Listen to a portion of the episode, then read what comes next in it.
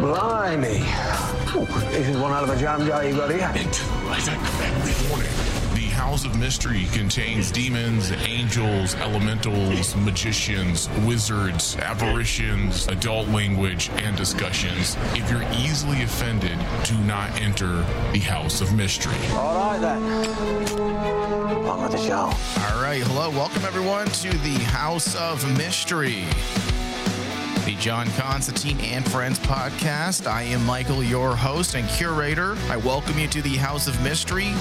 Watch your step. We don't want you tripping on the dead bodies, and the ground's also slippery from all the blood.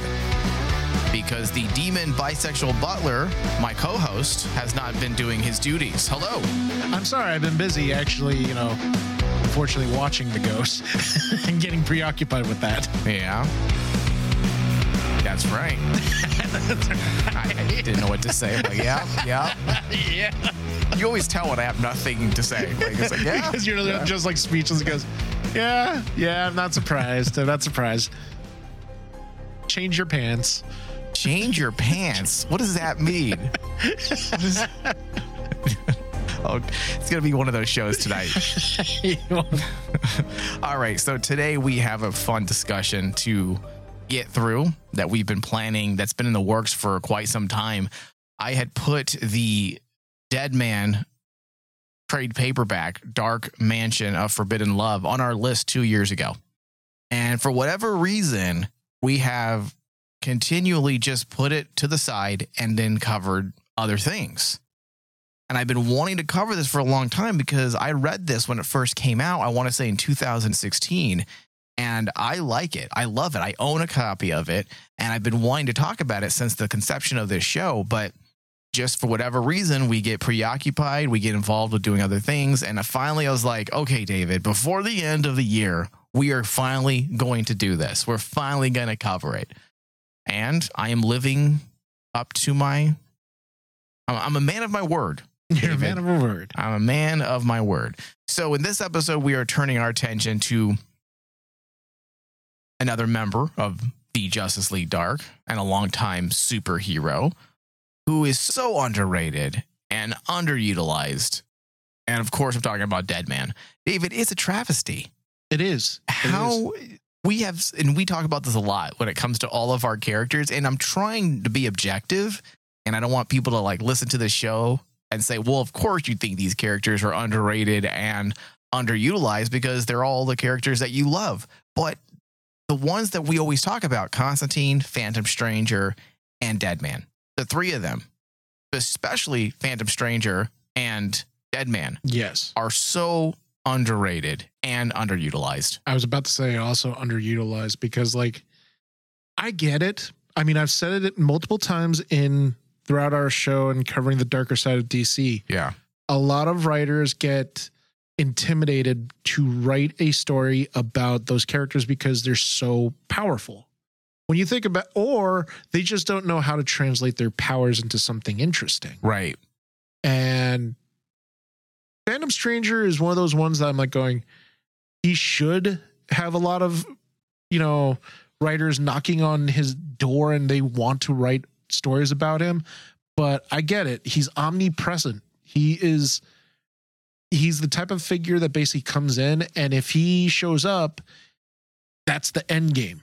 No one can top him, not even Superman. Yeah. Deadman is like the same way because of his power set. He's able to jump into people's bodies and take them over and use them regardless if they want to or not. And also, he gains access to whatever powers they have. So, if, say, for example, he jumps into the body of Superman, well, he can make Superman. He, he- that means he has the strength of Superman. Yeah. That means he can do anything. And a lot of people feel that that's very overpowered. And how do you write a story around that? Well, Sarah Vaughn seemed to be able to do it. Dude, I was so happy to see Sarah Vaughn take this character because she is a comic book writer that I think doesn't get enough acclaim Yeah. because she's more or less regulated to let's just say certain comics that do not get mainstream attention. Um a lot of her comics tend to be for young adults. You have Gem, she writes she writes a Barbie series and stuff like that. And she's That's so strange, though. and then she also on the independent side she focuses more on um women related titles. Mm-hmm. And then all of a sudden, you look at her library, she gets this shot at Deadman. And I, I have to say, I'm glad they got her because she proved that she can be one of those writers that can do anything. Interestingly, she doesn't throw away her style either because she, you know, you say that she tends to write titles designed for women. Now, I wouldn't say Deadman, Dark Mansion of Forbidden Love is a title for women, but it is a gothic horror. It's a gothic love story. So, in that sense, she's definitely relying on her comfort zone, which is fine because it serves her well for this Mhm. particular title. Now, as I said, we are going to be dissecting and breaking down the 2016 title Deadman, Dark Mansion of Forbidden Love. Now, this was a limited series that ran from 2016 to 2017 and is currently available as a trade paperback. The entire story is written as a gothic horror, or perhaps you could possibly describe it as more of a gothic romance, which are basically similar. Gothic romance is a subgenre of gothic horror, and gothic horror is a subgenre of horror. Horror, yeah. Uh, the entire thing is written through that lens. It is the aesthetic, the color palette, the tone, the themes.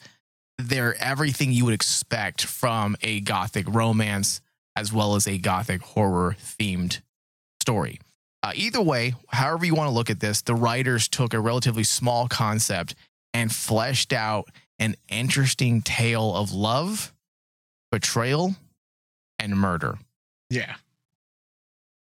David, give me your initial thoughts without getting into spoiler areas because I really want to advocate that people seek this out and read it if they have not. Oh no, absolutely. I I agree with you there. This is one of those titles that me and you have covered where we come across a title that we don't want to give any spoilers because just like you said, we want our audience to go and get this title and read it and give the writer the writer and the artist the praise they deserve Yep. because that's how that's how we can support them you go out and fight in the title this And- is one of those And also, we want Deadman to track. We want him to trend because if we keep getting sales that are Deadman titles, maybe finally DC will get their head out of their ass and say, "Oh, hey, look at um, we've been sitting on a gold mine this whole time." Oh yeah, and I honestly think a story like this can easily translate into other media, meaning I can easily see this title being transferred into a TV show Oh, an HBO Max or event series. HBO m- event series. Can you imagine that? Oh yeah, And especially when you read this title, I think it's worthy of that. I think the story that uh, Sarah Vaughn put together is is very very well done because I appreciate when people try to say I want to do a gothic storytelling. You know, say like Guillermo del Toro mm-hmm. when he does something like that, and it's it is some of the best storytelling and it's ever that you can ever see. However, eighty percent of the time, hell, ninety percent of the time, people don't get gothic storytelling because they just whittle it down into something so simplistic as it's a love story with Flanagan. I would consider some of Flanagan's work. Uh, Mike Flanagan, Mike Flanagan. the yeah, haunting, the haunting. the haunting series he did for Yeah. Netflix. That definitely leans into the gothic oh, easily. horror stories. easily. But if you think about it, they're like the outliers because so many, there's been so many attempts to try to do a gothic storytelling, and people just don't understand the genre completely Yeah. and don't get don't get the story tones and the elements that are What- needed. What needs to be involved? The elements. We always talk about genre conventions. Mhm. That's part of it. You have to understand what belongs in a gothic story, a gothic horror story. And you know what I appreciate most is like Sarah Vaughn's story. She veers away from the trope of basically let's just put them in Victorian times. Yeah. You notice that Yeah. this is set in pr- present day, and you you could you could say that basically you couldn't tell it was set in present day until they actually do a lot of like their their stories where they show the show the characters Around and- chapter three, I want to say is when you realize, okay, you're in contemporary times. In when the lead times. character goes into town. yeah Yeah. and it's like i'm like going thank you because it's one of those tropes that i think gets over overused by writers who think i'm going to write a gothic storytelling so i'm just going to put this in the victorian times and voila it's a gothic storytelling Yeah. Well, traditional setting of gothic horror, yes, was I want to say was the Victorian era. That's where it originated, but it's it's long surpassed that location. Now it's just about making sure you're using the right conventions uh, you utilize in the iconography that's become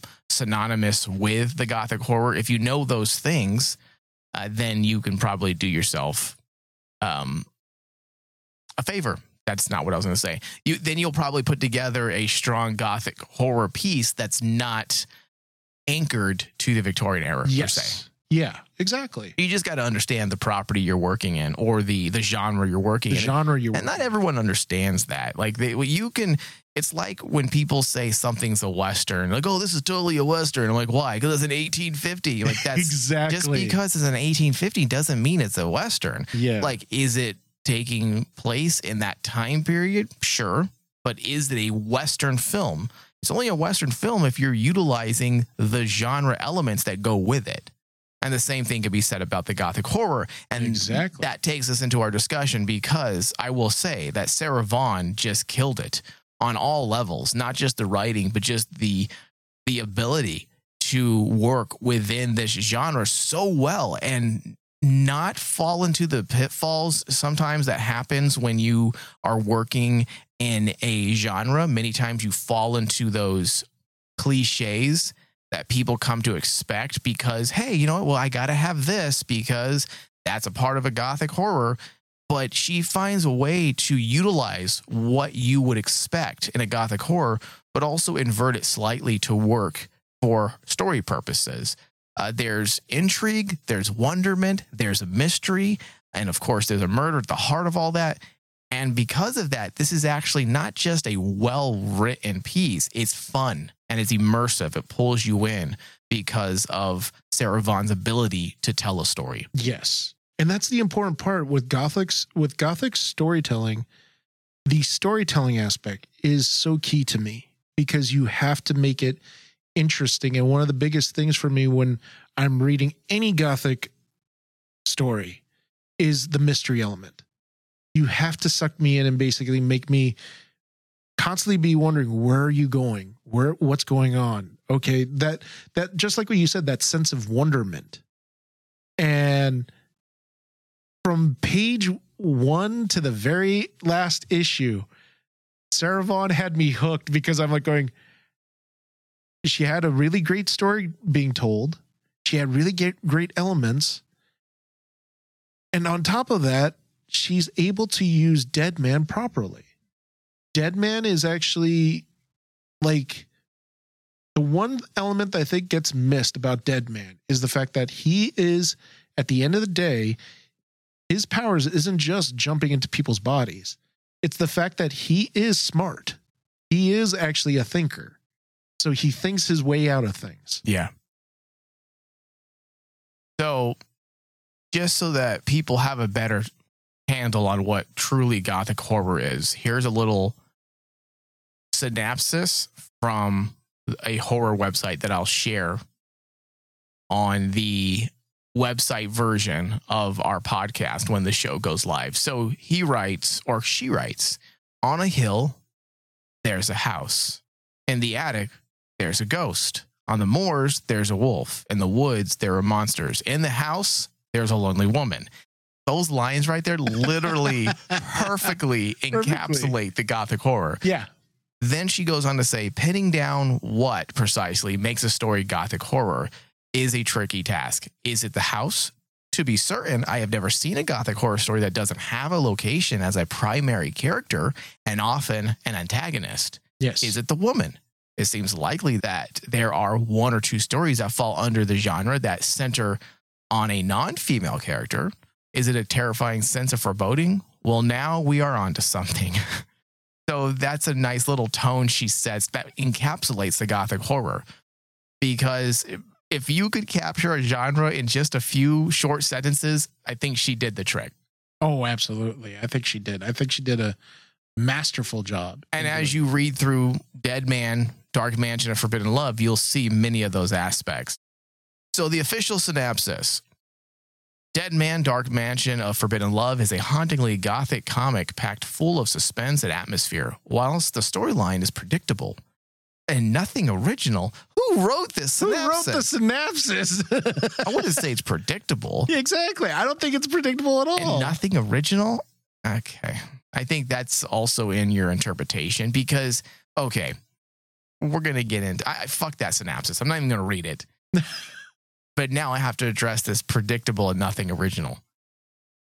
When it comes down to simply the plot, the sequence of events, if you will, then yes, you can say there's nothing original. But what is being said?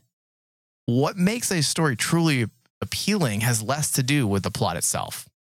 As we've said numerous times, Dave, on these shows, but it has more to do with what a story is saying. That's where originality Yeah. can can blossom and bloom. It's within the unsaid. At the core of this story, in particular, and its central theme that more or less serves as a foundation is the notion of letting go.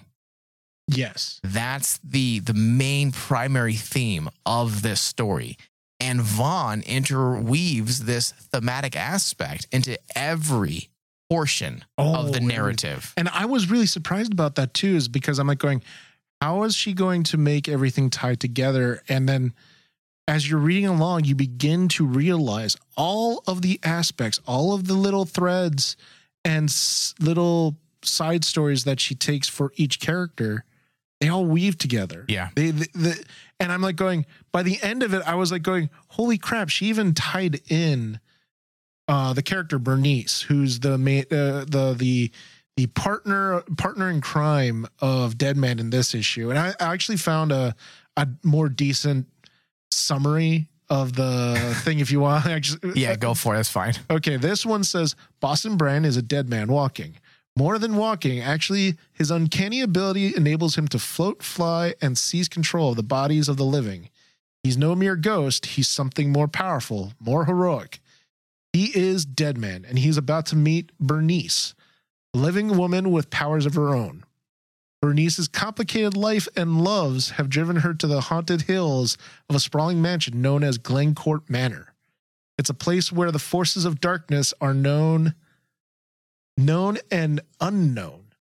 They gathered uh, at the house where the person with Bernice, uh, Bernice's powers to talk to the dead could accomplish great or possibly evil, incredible things. Yeah, that was a much better one. That's a much better one. okay, so h- let's bring it back just a bit to the whole letting go theme. So, from this theme, which is the spine of this entire story, from this theme, we understand that the metaphors that are created, or I should say, from this theme, we can understand the metaphors. That's a better way of saying that. We Yes. can understand the metaphors that are created. And through that, we then start to see the relevancy and the substance yes. for example, the ghost that is haunting the mansion, Adelia, I believe is what her name was, is holding on to the past. C- classic ghost thing, right? Yeah. And because of this, they're unable to see the truth that is right in front of their Right face. front of their face. And as a result, they are trapped. This, of course, has greater meaning for the reader through the writer's use of, of, as I was saying, of key iconographic elements of Gothic fiction. We are able to interpret meaning and narrative intent. This is where it is original, despite that terrible synopsis I started to read. There's also a secondary theme that is more closely aligned with loneliness. That's a big part. And this is where Deadman comes in specifically. Exactly. Many of these themes are more or less about him. And that's the beautiful thing. Now, I love that Vertigo title that we covered last year with The Phantom Stranger. Yes. My biggest problem was that, even though I loved it, if I had to gripe about something, it seemed to be far less about him and more about the secondary character. And, yes. it, and it served that story's purpose. I mean, it worked just fine. Whereas this, superficially, you can say, well, Deadman is not really the main character. He may not be the main driving force, but literally everything's about him yes. it all can go right back to him. Now, of course, the the lead characters, Adelia as well as um, Bernice, yeah, you could say it's about them. It is, but this is a titled this is titled Deadman. Mhm. And ultimately, all of their actions and the the motions they're going through and what's being said about them, that's the depressing thing about it. Is they're really saying something about Deadman. They're saying something about Boston Yes. because, especially with the story of Adelia, without giving any way spoilers, when you get to the, I think it's the second issue, one of my favorite parts is her discussion with Boston about the afterlife.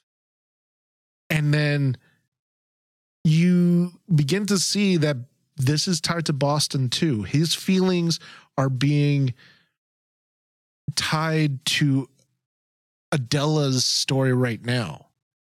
And that's what I thought was really, really cool was like I kept wondering throughout the entire thing, how is Sarah doing this? She's able to actually tie all her characters together nice and neat. Meanwhile, she's still able to actually give their own little story arcs. They each have their own arc. Yeah. They have their own arcs, but they all share a very common thread. Yeah. And she's able to do this without it being too too messy. It's not messy, but that's the reason why if you want to write something good, people of Earth out there, find a theme Find a theme. and use that theme to keep all of your characters connected. And you realize she tackled the theme so differently from character to character Yeah. that at, by the end of it, you realize what the whole story is about, but you see it from so many different points of view. It's yes, it's definitely from other people's perspectives, but during that those last few pages when all of it comes together and you realize it's just a fucking sad story for Deadman. Yeah. I mean, you get the idea that he's lonely, that he's trapped against his will. He's forced to live within the in between worlds of the living and the dead, Yes. not really knowing who or what he is anymore. So we get a story kind of steeped in existentialism as well. And do you realize that even the villain, the quote unquote villain of the book, is the same crisis? It's a manifestation of being trapped, trapped. Trapped. not letting go. Not not being able to let go. Yeah. And he's forever tied to this curse. Yeah. And it's like everyone is tied to not being able to let go. That's the ultimate that's the ultimate villain right there. So not only is it a theme, but I would even say the the theme itself is also the antagonistical force. Mm-hmm. That's the pushback against our pushback. protagonist, which is an interesting way to do it because yeah, we do have a physical villain, a tangible villain, but that tangible villain is nothing more than the manifestation. Now, I'm not giving away spoilers here. I'm just talking about met- metaphorically and Metaphorically. and uh, in terms of writing. I mean, that villain is essentially just the manifestation of the th- idea itself of letting go. So, bringing it back to the existentialism aspect just for a second, certainly Deadman has purpose. So, I don't want to say he is existential because Deadman does have a sense of purpose. He understands what he's supposed to do. He doesn't really know why. That's always been kind of like elusive. Certain stories have grounded it. Uh, Those stories usually kind of suck. The best stories usually keep his ultimate purpose a little elusive. I know some of the new 52 brought greater context to his purpose, which I never was really about. Um, so there is a sense of existentialism as well working with those other themes. And certainly Deadman has purpose, but the story alludes to the fact that he's trapped in an endless cyclical existence.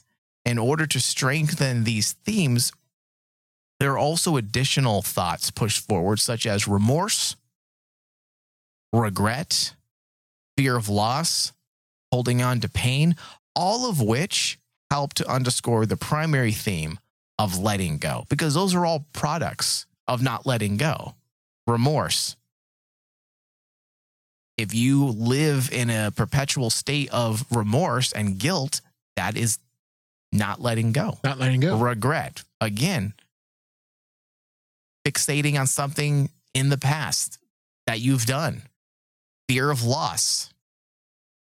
You got to let those fears go. You got to let it go. Holding on to pain. These are all elements that psychologically and mentally hold people back. I mean, a lot of problems with people's mental illness and anxiety, a lot of that has to do with individuals who are trapped in the past. which is hilarious because like when you get to the very end and again i'm not going to give any spoilers because i love all the elements that you're talking about and then one particular one that happens in the end Mm-hmm. particularly with Adele, adela where you find out about her emotional state Mm-hmm. is what is keeping her here Yeah. and in order for her to move on she has to let go and that moment in the story is so cool because it's a it's a cool take on the concept of a vengeful ghost Mm-hmm. and i'm like going when i when you get to that i'm like going god damn i would love to see this type of storytelling happen more often because this is how you do a unique storytelling It's all metaphor and allegory. metaphor and allegory Yeah. and It's- that's how it's really smart. that's how you tackle a, a ghost story. Yep. This is a perfect ghost story. Yeah. And the thing is, and you were, I believe you were mentioning this a few moments ago, the, the best thing about all of this, because I threw out all those words, you know, remorse, regret, fear of loss, holding on to pain, letting go. There may be people out there that say that's a lot to throw into a story, and it is, but it's all pretty seamless for the most part. And the reason why it works is because all those elements are sewn together and then they're used to govern every single one of our characters. That's what every single one of our characters have in common. All of those elements, which ultimately, David, it gives the narrative a unified cohesion. And that answers your question, Dave, when you said it's amazing. Well, maybe not a question, but your statement. It, it, it builds on your statement of it's amazing that all of this can happen with all of these different characters. Yes. And that's the reason why you assign pretty much each of these characters similar themes. And then before you know it, the story can write itself if you have a general idea of the direction you want to go. So there's some sad stuff in this book. there is. I mean, a lot of gothic horror tends to go that tends to be sad. Um, a lot of it has to do with loneliness, as I have been talking about. Uh, there's this thought that we become lonely because we essentially trap ourselves because of our desire or need to hold on to the past. Yes. Uh, that we are the jailer of our own self made prisons. This is also where the existential aspects come into play. And in doing so, they build on, and this is very important to me whenever you're dealing with a character like this. In doing all of this, they build on the mythos of Deadman as well. The ghost in the book is used, Adelia is used to parallel Deadman's own experiences. And while he's assisting the ghost, Adelia, to learn to let go so she can move on from this plane of existence, he's unable to. He's unable to. And yes, you could say, well, he's the dead man. That's his job. He can't move on. That's the saddest part about it. When you really start focusing on what's being done and how they're building out the mythos of dead man. The, the most saddest part about this and the real powerful aspect that smacks you in the face when you realize it is you get the idea that the writer was saying that he too, dead man, is trapped because of something he's unable to let go. Yes. So that's the interesting part because I do not believe, and I've read a lot of Deadman, I do not believe they've ever used that idea to explain why he is trapped between the living and the dead and why he is the dead man. Yes, you have the idea of who's that goddess? um Not from the very first issue of Strange Adventures. is it Krishna? Yes. Krishna. Kushna. Like yes, you have that, but going beyond that and looking at things more uh, more of a metaphysical sense, perhaps it wasn't just penance for his life. Yeah. Perhaps he could actually retire the dead man persona if he let go of something. Of something. And that's the thing that I, I really Did you get that too? Oh, absolutely. Especially in the very end. The very end, which this is probably the closest thing I'm going to give to a spoiler. The the very end, the last line of the book, I thought was so poetic because you see Deadman flying off, and he, Sarah Sarah Vaughn uses the line, "A dead man who, when he hears a cry for help, does not hesitate to answer the call." It felt very much like Gary Oldman from A Dark Knight. The Yes. ending, the last page, that Yeah. narration. I love and, it. And it, in a way, it's saying that Deadman is stuck here because he he has this constant drive that he has something to do. He doesn't know what it is. He's he, just like what you said. He's trapped here Because, because he can't let go of that's something. the idea they're going with. The idea is he doesn't even know what he's supposed to let go. He's just he just waits for to hear the cry for help Yes. and then goes to help. Dude, it's so powerful because Dave, that's why I, I love what they did with that. I'm glad you caught that because it's it's sad as hell, yes. It's sad as hell. But that's why you had the whole Adelia aspect of this story pretty much voicing and telling you what's going on with Deadman. If you know what to look for, it as I said at the top of the show, it's about Deadman. It's about Deadman. and where they have that that moment i want to say during chapter four or chapter five where they say that adelia is unable to even recall certain aspects. Like that's a classic ghost thing. Yes. they're trapped in a moment. They're not sure sometimes that they're even dead. They relive certain aspects. Well they definitely brought that idea to the forefront with intent and purpose because adelia like a lot of ghost stories is unable to recall how she died if she's even alive Yes. or dead. There's parts of her life that she doesn't even remember. She barely remembers her own name. I believe she said at one point they're pushing they are pushing this idea because they're alluding to the fact that Deadman himself doesn't quite recall things either. Yeah, because time. The thing I love also what she plays around You're with spot on. I know what you're going to say. is she pl- she plays around with the notion that for ghosts, time is not a non-factor. It's irrelevant. It's irrelevant. There's which is part of the insanity. Yes. And that's what I loved about when they played around with that with the story of Adelia and and Boston. And then Boston's like kind of sit looking at Adelia and going, you know. I kind of I, I I understand where you're coming from because It's almost like he's afraid to admit that he's he afraid to admit it. is he doesn't even remember certain things. because to Boston Brand, the for people who know the character, Boston Brand was selected by by Kushnu. Uh, I want to say, did I say that right? Kushnu, Krishna, I think. Kushna. it's an Indian god, Yeah. right? He was selected by a god to be their avatar, so that they can be the quote unquote spirit of vengeance for them. Yeah. That is why he was chosen.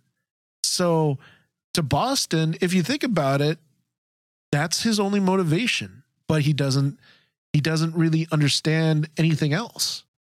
He doesn't know like okay, you mean to tell me that basically uh Rama Krishna. Rama Kushna yeah. Rama. and he only answers when needed. Like if someone calls, the dead man shows up.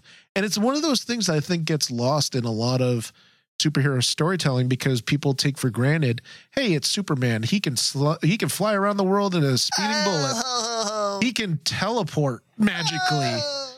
And with Deadman, I like the fact that they play around with the fact that his cycle is just never ending. He, he will constantly answer someone's call for help. Yeah. That is a good thing. But when you actually think about it, especially in regards to the story, it's just like what you said. It's sad. Yeah, well, that and yes, and it would feel weird if they did a story like this and Deadman is saying it himself. Oh, I'm lonely and I'm I'm, lonely." trapped and I don't remember things. So they build a story like this to vocalize what Deadman's possibly going through and also filling in the gaps, explaining certain things, but also keeping the mystique, the the factor that uh, makes Deadman such an interesting character. We I don't think we want the light to be shown on on his entire story and to understand why he can't just die Yes. you know, other than the fact that because I do believe it's way more than just simply Ramakrishna. So they they're playing with this idea that he also has to let go, and if he were to realize that, perhaps he could rest Could as rest well. in peace. And as you had mentioned, you had mentioned time, and that's definitely a big part and a, a very big part of this story because part of human existence is how we perceive time. Our minds assimilate the passing of events in a linear fashion, right? Yes. However, based on various accepted theories, time is relative. The rate at which time passes depends on your frame of reference. Without a frame of reference, you lose track of your own existence. Yes. And in the mansion of love, this thought is connected to losing one's identity. So the lines of dialogue that that emphasize this, Dave. I do have some proof here. First line of dialogue. It feels like I've been dead forever, and it feels like no time has passed at all. Now, this is a great way to not only underscore the the crippling effect of living in the past, but also the aspect of not letting go. Yes. Also, it has a a way to better understand dead man's existential existence. With that one line of dialogue, all those things become clear. The second line of dialogue that has more to do with our identity and how the crippling effects of being stuck in the past prevents us from seeing the persons we are in the present is this line here. A faint remembrance of a dead man who is rarely seen or heard or recognized for himself, who questions his existence but not his purpose. I mean, that's a powerful line. Yeah, that is a that is. I mean, I got chills. that is, a good. Heck, heck of a writing talent that Sarah Vaughn has. yeah. Where she can actually weave the use of her words. It- not only is it flowery, meaning poetic, but it actually means something. Many times when people try to write flowery, it, that's all it is. It's poetic and it really doesn't mean anything. And then they can't explain it. Well, it's abstract and an artist doesn't explain himself. The truth is, you don't fucking know what you wrote. You just put a bunch of words together that sounded nice. This is all of that, but also has extreme purpose on so many different levels. I need Sarah Vaughn to write more Deadman. oh, absolutely. I would love her to ta tackle like an anthology of Deadman and tell like tales of Deadman going through quote unquote helping people. Yeah. and tying it all about like her theme of not being able to let go would be an absolute amazing story. When the thing I wrote down on my notes that this might be a little a lot of people who are listening to us and are big comic book fans might think I'm overblowing Sarah Vaughn's talent by comparing her to this particular title. But honestly, the way she uses Deadman and the ability to actually give us an insight into Deadman's psyche about what does it mean to be dead? What does it mean to deal with the afterlife? What does it mean to actually be the dead man? Is very similar to how I saw All Star Superman. When All Star Superman, which is a one of the greatest Superman stories ever told, was able to tell a story that basically showed the perspective of Superman and let the audience understand what does it mean to be Superman. This is what Sarah Vaughn is toying with with Deadman. Mhm. This is her All Star Superman, and I feel that basically she should be able to be. DC should give her a blank check to be given a Deadman title.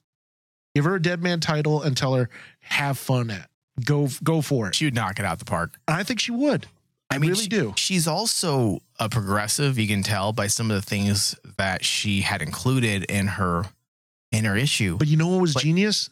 It never took away from the story. it didn't distract It because did not distract. that's the problem nowadays with a lot of. I feel like we're in an era of people oh, see in years past because art first off art has always been used to push change Yes. right uh, that's Oh, no, nothing new and, and and when people bitch and complain about those types of things it's kind of silly so when i bring things like this up i'm looking at it from a different perspective meaning in years past we would have artists who wanted to share their feelings on something. They wanted to put together a bit of social commentary. In today's environment, we have political activists trying to masquerade as artists. And that's Yes. why we have a lot of really, and I don't use this word often because I just hate it and it's overused, but it's the reason why we get a lot of woke garbage Mm-hmm. where it's just a bunch of agenda, agenda, agenda, and not anything meaningful. There's nothing meaningful being said. It's just, oh, I get it. You're tr- it's Tom Taylor ness, you know, like in his new Superman title, which is Oh, yeah. Which there is no substance to it. It's just an agenda. Yeah. So with something like this, there's there's a non-binary woman. So I just fucked up. A non that is that an oxymoron? Nine non-binary person. is a non-binary person and the way they do is really interesting because one of my biggest pet peeves and i've said this before when the writer creates this let's say within the story world the diegesis if you will a lot of writers go with the assumption that you know what there is an assumption in the world that everyone just knows your pronouns Yes. and that's fucking stupid. Especially when you're dealing with characters like John Constantine or even Deadman. If there's someone walking around and you've never met them before and you immediately say, "Oh, hey, go go talk to them over there." How do they know what their pronoun is? Exactly. They don't. And I They don't. hate when writers do that. And they're trying to prove a point that is no different than a he, she, which, yes, theoretically it isn't. But also, how do you assume that they are they and them? We can assume he and her and him and her based on appearance for the most part, right? Yeah. With them and they, how? How? So when writers just take that assumptive approach with their characters, it's fucking stupid It's and it's weak as hell. Well, and the thing I really liked about it, it didn't become a big thing, and I love the the the banter between Bernice and and Boston because Boston is Boston said called Sam. Sam's the non-binary. yes Boston Brand referred to Sam as her. her And the other character, Bernice, corrected him and said, actually, they go by they. They. And that was it. and that was it. I'm like, okay, thank you. Because how would Deadman know this? And yeah, and Boston Boston doesn't make a big deal about it, which is amazing because Yeah. naturally a person would be, oh, okay, Yeah. Yeah. And, and I'm okay with that. You And- know, that that works. and it worked. I'll also say there's definitely some very strong feminist notes, and I've kind of held back saying that because I don't want any comic book readers out there kind of groan and say, "Oh, that's oh, that's the last fucking thing I want to read." Feminism has gotten a bad rap of late. It's Uh, been yeah. it's been thrown into the agenda ewoke bullshit, but feminism doesn't always it isn't always what people think it is Yeah, but there are definitely strong characters in this sh- comic that are women. The Mhm. women are pretty much front and center, but Deadman, but the entire thing is about Deadman. is about Deadman. But also like the the thing that I really did enjoy was like Bernice herself is a strong, well written Don't say it.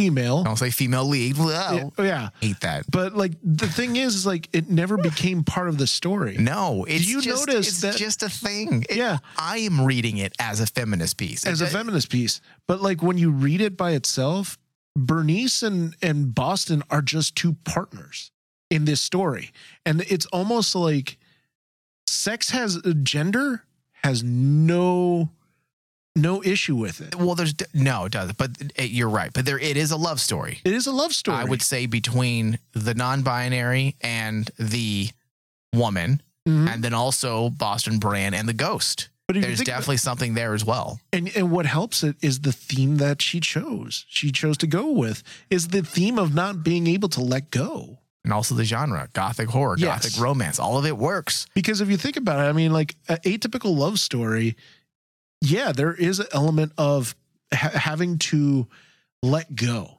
or having to accept, having to accept something. Those are elements in any typical love story. And the way that she tackled it, because I'm being really, I'm trying to be really careful, not giving away too many spoilers, Yeah, I thought was actually really clever. it was. And I- I, I- I, I see your point that basically a lot of, uh, at first, I was thinking the same thing as I was getting into, I think it was issue two, where I was like, okay, is this going to be kind of like a feminist piece or is this going to be like a women, women, women are the, the, the, the, This this isn't women rule and Yeah. boys drool and, And they're drool. all rapists. Like th- that's not what I'm talking about when I say feminism. That isn't feminism. That's that's bullshit. not feminist. That's bullshit. But like after the second issue, I began to realize no, Sarah Sarah's actually taking this story and kind of saying, I can write a love story that doesn't have to focus on gender. Yeah, And that that in itself, I applaud. I'm like going, yes, we need more. well done. if the industry is set on more progressive inclusion, this is how you do it. Yes. This is in comparison, like you brought up the dreaded name that has been kind of like the Voldemort of Why do we got to bring him up every show? I hate that. I did it. You know, don't But- even use his name, please. But the fact that when you look when you look at the parallel of two writers tackling quote unquote the same subject matter, TT TT. TT basically for him he's like oh look at me pat, pat me on the shoulder. I'm doing a, such a good job right? boy. i'm a good boy. i'm a good boy and i'm looking look i'm going to take this character and i'm going to force him in this box. Force him into the box. While here sarah's like It's going, just natural. no. More i'm going to naturalistic. i'm going to make it part of my story It just is. It's It just is. Yeah. never once did I. uh, never once did Sarah force characters into boxes. She let the characters dictate her story. There you go.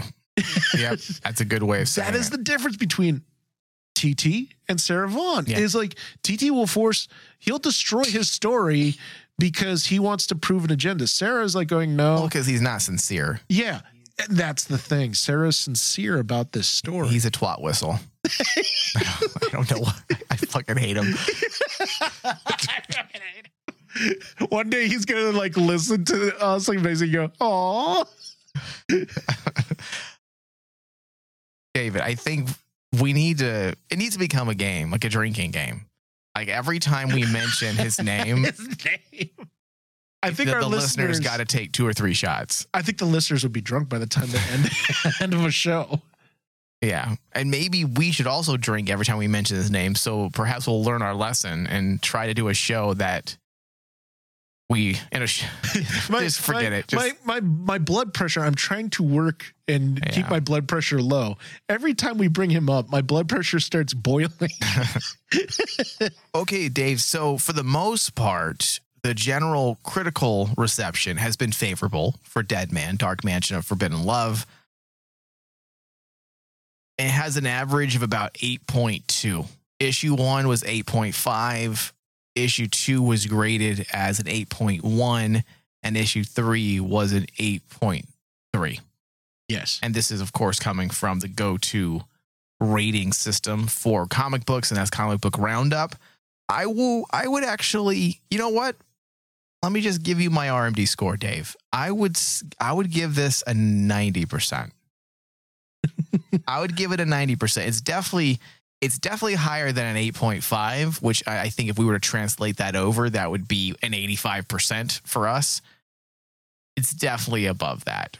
Oh, absolutely. Uh, the funny part is, I am exactly the same score as you, which shows Okay. how how good this title is. Is when me and you actually agree. Yeah, and, you're not when there's no variance. trying to just blow it for blow's sake. for blow's sake, this is legitimately a really excellent comic that people should pick up because it is an example of really great elements that me and you have been hearkening for. And I will say, definitely get the trade paperback too, right, Dave? Not don't Oh, do yeah. digital with this because you got to have your hands on. That- That's something we didn't talk about. The colors, Oh my god! the yeah, the texture. It's so good. It's one of those comics you need to have. Absolutely. Even even with, I put here my favorite cover out of the three issue series was the third cover, and the art on the third cover is just gorgeous because it hooks on to the theme of the entire story. Once you actually start understanding it, and you look at that that uh, that that cover with Deadman cradling the ghost of Adele and just standing there staring at the audience. Mm-hmm. And meanwhile, you have the, the the the gothic castle in the background, and you have Bernice uh, Bernice front and center, and kind of like the gigantic overwatching element. Yeah. That is like a classic gothic book cover. Yeah, you, you got to have the copy. It, right now, it's on Amazon for $7.23. It's, It's on sale. it. It's worth it. I purchased it uh, several years back. It was like $19. So it dropped.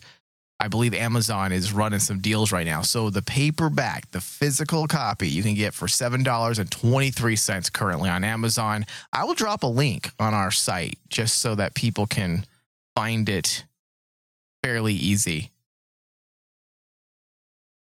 Yeah, there, there are some images in here, Dave. I'm- I'm not really, I've been kind of against getting nerd tattoos you know, like geek eccentric tattoos, just because that seems like to be the thing now. Everyone gets, you know, geek tattoos and they're great. I mean, one of our hosts on the network, his entire arm, his two arms, sleeves of geek shit, yeah. and it looks great. Just for me, it's not my thing, but there is some imagery in this comic that I would not mind having on my body. Oh yeah, and that that comes down to. I'm glad we had uh, have at least a little time to actually talk about him. Is Lan Medina Yeah. because Lan Medina, you know, my brother from uh, from the Philippines. Oh, is he a, Phil? Is he a Filipino? yeah, he's a? Filipino comic book artist. He does amazing work. I would. I, I don't think I've seen any of his other work, but judging based on Mansion of Love, fucking solid. Well, Lan Medina actually did like some of the.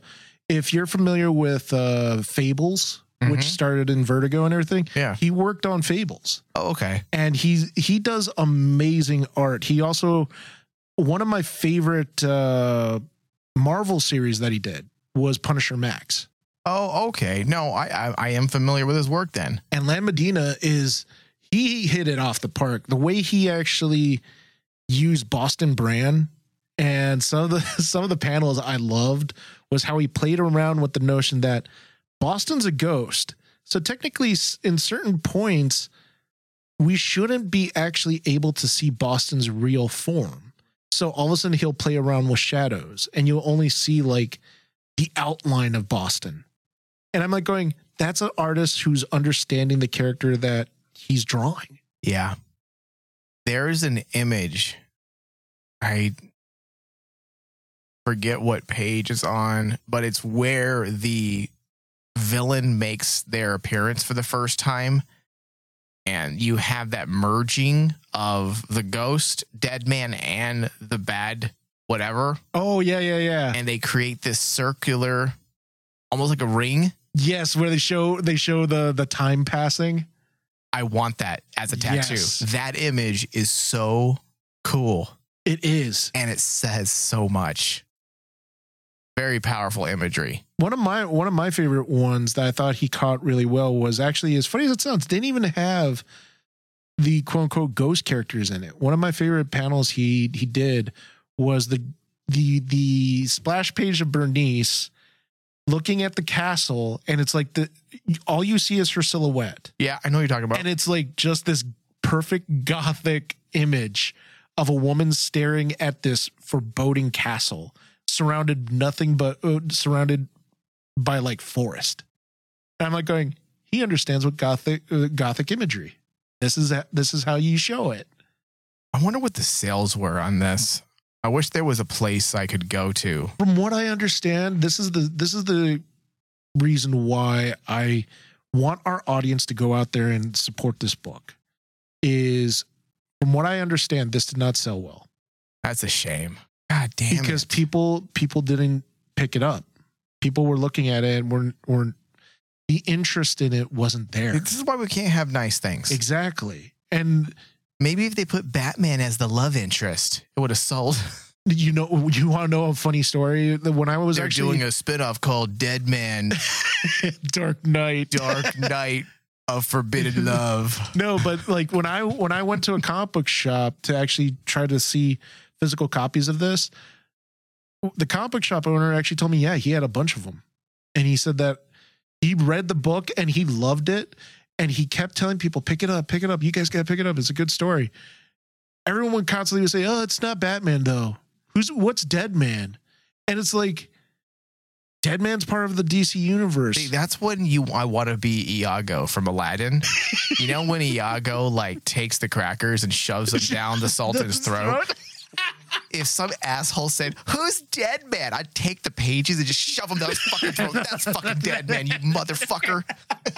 I just, I'm picturing you now just Or I just put the nowhere. page up. I put the page up and be like, and punch right through the page. what an asshole. Yeah. All right, we got to wrap this show, David, on that terrible, violent note. It's okay. It's needed. All right, I want to thank everyone for listening. Be sure to go to our Patreon page. If you go to patreon.com slash rainmandigital, you can pledge a dollar. That's it, a dollar a month or $10 for the year. And you will gain access to our Oblivion Bar podcast, which is basically a mini version of this show. And we typically get into things that we don't have time to get into on our regular show. So if you want to help support us and keep us alive, we did cut back on a couple of our shows this year due to network cutbacks, and we do want to bring them back. I enjoy doing the show, but also financial reasons, you know. So please help us. We need Patreon subscribers. Thank you, David. Thank you. I'm picturing you like uh, Iago now. Just like, you want to eat the, eat the paper. Eat the paper. Cheers, wankers. See you never.